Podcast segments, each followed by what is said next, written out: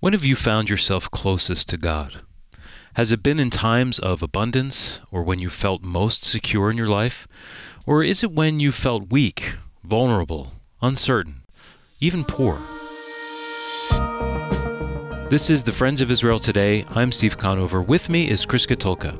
We're continuing our series in Amos, a prophet who desired to reestablish biblical justice in Israel. Yeah, this is a four part series. Last week we looked at how biblical justice can never be fulfilled unless God is at the center of it.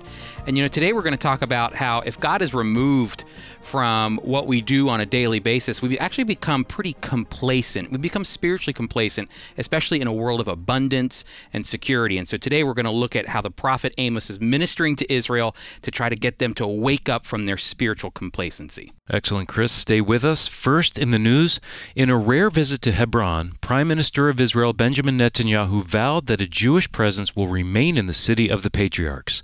Netanyahu was there to commemorate the 1929 Hebron massacre massacre when certain members of the Arab community killed 67 Jewish people, which led to a Jewish exodus from the significant biblical city. And Steve, this is a very significant biblical city. In fact, Hebron is the second most holy city in Jerusalem, and that's because that's where Abraham, Isaac, Esau, Jacob, along with their wives, that's where they're all buried. It's really the city of the patriarchs. Uh, Hebron is actually in the West Bank and remains a contentious city for Israelis to live in, according to the international community. However, as Prime Minister Netanyahu said in the past, they were sure that they could kick us out for good. And he's referring to the 1929 Hebron massacre. But they made a serious mistake, he said. Hebron must remain a vital part of Israeli history and culture. And I'm going to tell you, nothing will scare Israel from staying rooted to their ancient history.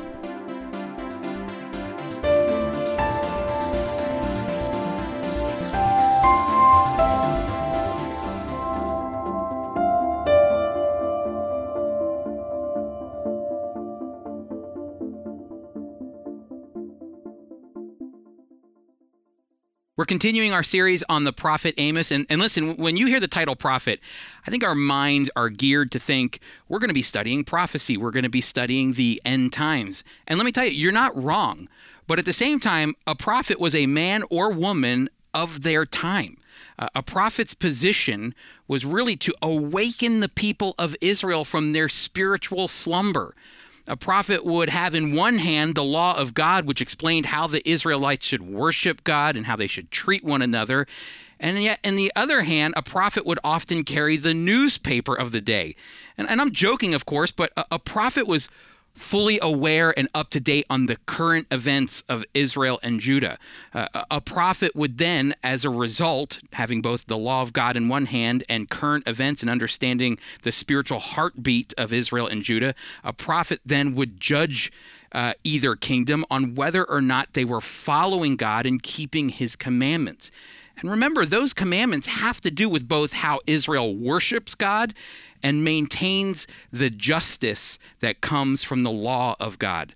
So let's just talk for a moment about this word justice. Listen, I believe justice is a word that's really under attack. It's under assault right now. You know, when people hear the word justice, you know, I think we automatically tend to go what the media proclaims as justice, which is social justice. Social justice is the belief and not only equality for all, which is something I'm for, equality, but what they really want, social justice today wants, is the equality of outcome. And I believe all men were created equally in the eyes of God. God equally values every human life. But I don't believe in equality of outcome, that everyone deserves the same outcome in life. Friends, government redistribution of opportunities and experience and money is not justice. We need to reclaim the term because justice is extremely biblical. All throughout the Old Testament and New Testament, justice matters. Biblical justice is extremely complex. It understands that the poor, the helpless, the needy, those who can't speak for themselves do exist. It understands that there are the rich and the wealthy. But see, biblical justice isn't just about money or who has more or less. Biblical justice is deeper than that. It's actually a spiritual condition. You know, last week we looked at how the prophet Amos announced judgment on Israel because first they left God out of the picture. And see, all justice begins with God. And today we're going to see what happens when biblical justice is watered down because of false security, when people feel secure, financially secure, and just generally secure. And when, when, when you feel secure, you actually become complacent. And complacency becomes a stepping stone for injustice if your spiritual relationship with God isn't in check. Now, Israel and Judah, let's go back to the history here because you have to understand what's going on in the background to understand what Amos is speaking about. You know, Israel and Judah were in a prime place for complacency when Amos is ministering to them in 762 BC. Last week I mentioned how Amos lived in a time of material prosperity and security. King Uzziah in Judah and King Jeroboam II in Israel had long reigns, and their long reigns brought that stability, prosperity, and even expansion of both Judah and Israel. In the southern kingdom, the Judites felt secure because Uzziah pushed back their enemies. He pushed back enemies from the west, the east, and the south. In fact, Uzziah's political influence was felt as far as Egypt. Now, in a northern kingdom where Amos directed his prophetic ministry, Israel was experiencing the height of its power. At this point in Israel's history, there was a buffer between them and the largest empire in the world, Assyria, and this allowed Jeroboam II to extend his borders north northward and to reclaim Israel's lands in what is now Jordan. And I'm going to tell you, these strategic moves really gave Israel control over major trade routes, which is what brought wealth to their cities. Commerce was thriving, and eventually, this is the important part, an upper class emerges, and expensive homes are now being built. The rich are enjoying a lazy and indulgent lifestyle, while the poor became targets for legal and economic exploitation. This is really bad. The Israelites, the rich Israelites, were actually using the poor Israelites to make the rich Israelites richer. And you know what? Everyone was okay with it. This is the problem. Nobody raised a finger as to the moral decline that was happening in Israel. Complacency crept into Israel and Judah. And I just want you to hear what Amos has to say in Amos chapter 6, verses 1 through 3. He says this Woe to those who live in ease in Zion, uh, to those who feel secure on Mount Samaria. They think of themselves as the elite class of the best nation. The family of Israel looks to them for leadership. Uh, they say to the people, Journey over to Calneh and look at it, and then go from there to Hamath Rabbah, and then go down to Gath of the Philistines. Are they superior to our two kingdoms? Is their territory larger than yours? You refuse to believe a day of disaster will come, but you establish a reign of violence. So, first of all, think about this. Amos is speaking to Israel and Judah, and Amos is actually calling out both kingdoms. Those who live in Zion, that's Jerusalem, the capital of Judah. And he's talking about those who live in ease, a lazy life in Zion. They're wealthy. And those who feel secure on Mount Samaria. Again, Samaria is the capital of the northern 10 tribes of Israel in the kingdom of Israel. And so he's calling out both the capital and the, uh, what represents Israel and what represents Judah. Amos is calling out as a prophet those who have embraced a complacent lifestyle and consider themselves, did you hear what he said? The elite class of the nation. Listen, complacency is the smug satisfaction with your own achievements. It's self satisfaction. It's self approval. It's self admiration. It's self congratulation. It's self regard. Do you hear the word I'm using over and over again? When it comes to complacency, self. If there's one thing the law of God in the Old Testament and the law of Christ in the New Testament teaches us, is that the word self is incompatible with the word of God. Thinking of one's self over the interest of others is an act of biblical injustice. And the elite of Israel and Judah became complacent in their social sins in, the way they abused their own countrymen to better their own sense of self. Now, this is where Amos's prophetic ministry really kicks in. See, complacency rears its ugly head when, when it seems like there's no punishment for the sins that they're committing. The, the quote unquote elite class of Judah and Israel were living in the, their easy lifestyle. They felt secure, so they continued their acts of injustice against their own people, and it seemed as though they were getting away with it. But see, Amos appears to let them know that their selfish and self indulgent ways of living at the expense of others will be judged by God if they don't repent and turn back to Him. See, when you're living the high life, when you're living a life, uh, the easy life, when, when you're living a secure life, you feel like nothing can bring you down. But Amos sends a warning shot across the bow and compares Israel to the large cities and empires, larger than Israel, larger than Judah, who have fallen. Amos is saying, You think you're too big to fail, Israel and Judah? Just look at these cities like Gath and the nations around you who, who have fallen. Amos actually writes, did you hear at the end of verse 3 of, of Amos chapter 6? You refuse to believe a day of disaster is coming, but you will establish a reign of violence. God is going to judge Israel and Judah for their boastful complacency, just as he promised in the law. Just listen. I, it, the one to one correlation here is amazing. Just listen to what Moses says in Deuteronomy chapter 8, verses 11 through 18. Just listen to this. Be sure not to forget the Lord your God by not keeping his commandments, ordinances, and statutes that I'm giving you today. When you eat your fill, when you build and occupy good houses, when your cattle and flocks increase, when you have plenty of silver and gold, and when you have an abundance of everything, be sure not to feel self important and forget the Lord your God who brought you up from the land of Egypt to the place of slavery, who brought you through the great, fearful desert of venomous serpents and scorpions, an arid place with no water. He made water flow from a flint rock and fed you in the desert with manna, which your ancestors had never before known, so that he might, by humbling you, test you and eventually bring good to you. Be careful not to say, My own ability and skill have gotten me this wealth. You must remember the Lord your God, for he is the one who gives ability to get wealth. If you do this, he will confirm his covenant that he made by oath to your ancestors, even as he has to this day. Israel and Judah first forgot God. Even in the midst of their so called worship, they forgot God. That's what we learned about in the first episode of Amos when we talked about uh, justice without God. But what happens after you forget God? You become complacent and spiritually numb to the world around you, willing to hurt others for your own personal gain. And that's what Israel did. And that's why Amos is going to judge Israel for their acts of injustice. And when we come back, I want to connect the dots between the Israel Amos was speaking to and the church today. So be sure to stick around.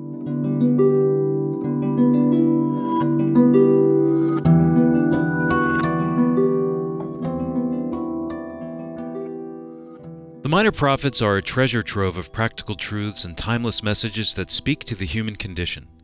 During the 8th century BC, Hosea, Amos, and Micah warned that the Jewish people's rejection of God would surely bring his judgment. In his book, The Ruin and Restoration of Israel, David Levy paints a moving picture of God's deep love for his people and the hope of their restoration as he walks through the minor prophets Hosea, Amos, and Micah. To order your copy of The Ruin and Restoration of Israel by David Levy, visit us at foiradio.org.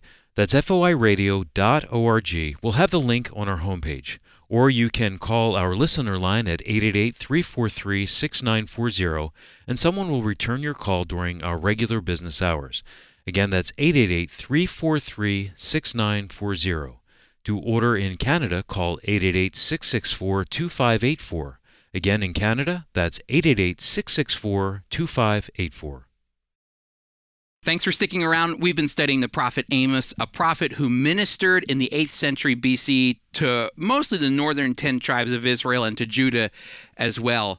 You know, Amos was called by God to prophesy against Israel and Judah because of the injustice the wealthy and the secure brought against their own people. Israelites were treating fellow Israelites in an unfair practice, in an unfair way for financial gain. And this really flies in the face of everything God values in the Old Testament and the New Testament. And before the break, we were talking about how spiritual complacency can lead to such selfish acts of injustice because, let's be honest, any act of injustice is nothing more than a selfish act. Israel's boastful spiritual complacency came out of their opulence, it came out of their prosperity, and it came out of their security. Opulence, prosperity, and security is the breeding ground for complacency. And, and my friends who are listening right now on the radio in the United States, in Canada, or maybe you're listening on the podcast in Europe, as Christians, we live in a world that can easily give way to spiritual complacency, which can actually lead lead to acts of injustice. Just think about this for one minute. There, there's a pastor here in the United States whose net worth is in the hundreds of millions of dollars. He flies around on a private jet that he houses at his multi million dollar home that's owned by his church. Friends, let me tell you something, as we'll learn next week. There is nothing wrong with wealth. But the money that goes to these jets and these multi million dollar homes and this lavish lifestyle doesn't come from manufacturing something that everybody needs. No. See, this is money given by people who believe God will bless them for giving. This money that affords this pastor a lavish, easy lifestyle probably comes from other Christians who are on fixed incomes or widows. This, my friends, is an injustice. This is spiritual complacency that comes from living in a world of prosperity and security. This is the ultimate injustice that he would use and take from others in the name of God. But what about us? In the previous segment, I read from Deuteronomy chapter 8, and in it, the Lord says to Israel, When you get in the land and you begin to accrue wealth and you have an abundance of everything, and friends, let me tell you something, we have an abundance of everything in America, in Canada, in the, in the Western world. Listen to what the Lord says Be sure you do not feel self important, also known as complacent, and forget about the Lord your God who brought you from the land of Egypt, the place of slavery. Listen, God's not saying wealth is bad. He, he didn't deny the Israelites the ability to build and re- receive abundance. But what God knows is this when you feel secure, when you feel life is easy, you are more likely to forget God. And when you forget God, you forget his laws and commandments. And when you forget his laws and commandments, you only actually begin to fill that void with yourself. And that's when you're most likely to hurt others to commit acts of injustice for your own selfish gain. So it's imperative, my friends, my, my fellow believers in the Lord, don't forget God. Even in the midst of our opulence and, and our prosperity that we have here in America, our security that we have here in America, don't forget God, the one who provides for us. Don't forget to trust in Him. In the midst of all the material possessions, in the midst of all the money, don't forget the Lord, the one who provides it all for us.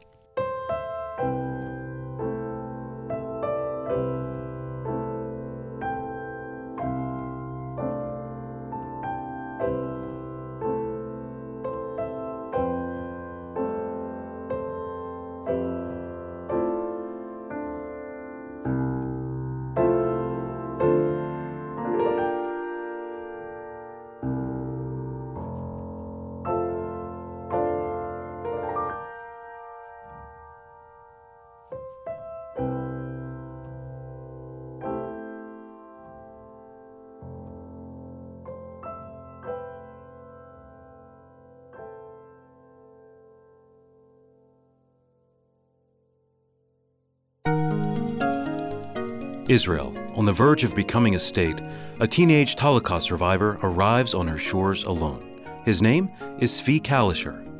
Little did he know his search for a new life in the Holy Land would lead him to the Messiah. Zvi, enthusiastic to share his faith, engaged others in spiritual conversations, many of which can be found in our magazine, Israel My Glory. While Zvi is now in the presence of his Savior, his collected writings from well over 50 years of ministry continue to encourage believers worldwide. Now, Apples of Gold, a dramatic reading from the life of Zvi.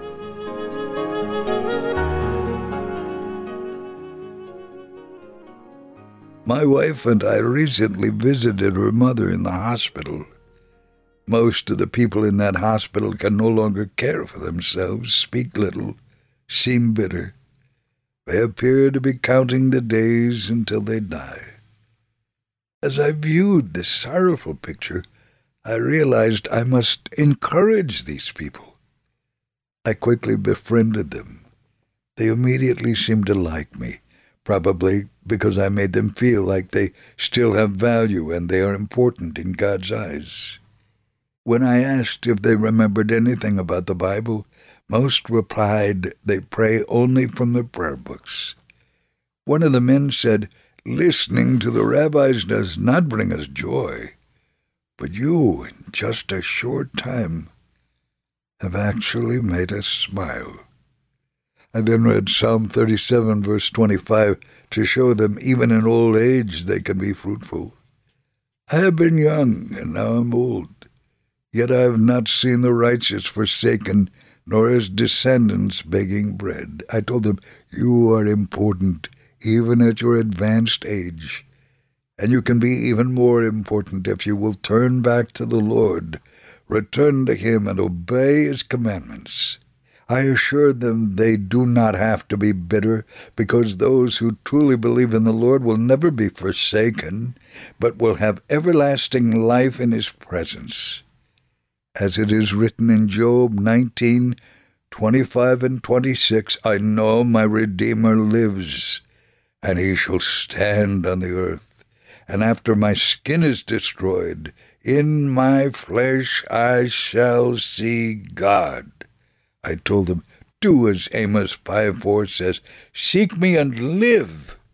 In the Lord there is no death, only life. I could tell from their expressions they'd never heard these things before. They began to question me about the future. They wanted assurance the things I told them were really true. I began reading some of the Psalms to them.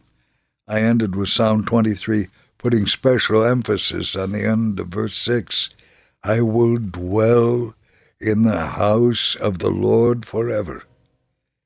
And when I finished reading, someone said, We have read those passages many times, but they never entered into our hearts as they have today. Just then my wife said, Zvi, today is Friday. We must get to the shops before they close for the Sabbath. I looked at my watch and realized I'd been speaking with these people for more than three hours. They seemed sad I had to leave, so I said to my wife, Give me a few more minutes with my new friends. I then asked them, Do you have any more questions before I leave? One asked, How can you be sure you will dwell in the house of the Lord forever? I replied, It is written in Psalm 119, verse 89 Forever, O Lord, your word is settled in heaven. Put your trust in him, and you will have the same assurance. Psalm 118, verse 17 says, I shall not die but live, and declare the works of the Lord. I plan to return and continue witnessing to these dear people I pray they will accept the Lord as their Messiah and Savior before their earthly journey is over.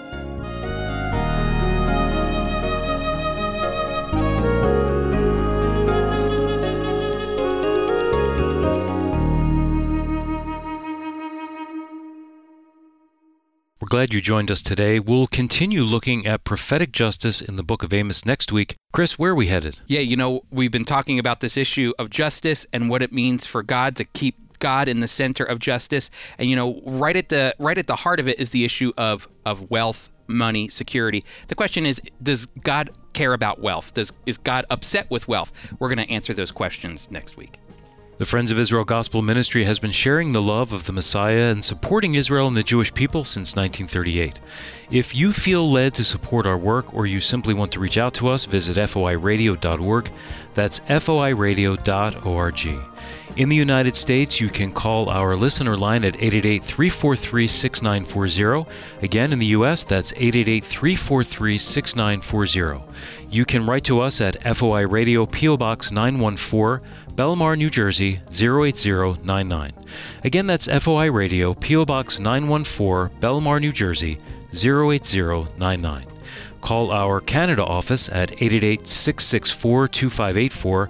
Again, in Canada, that's 888 664 2584.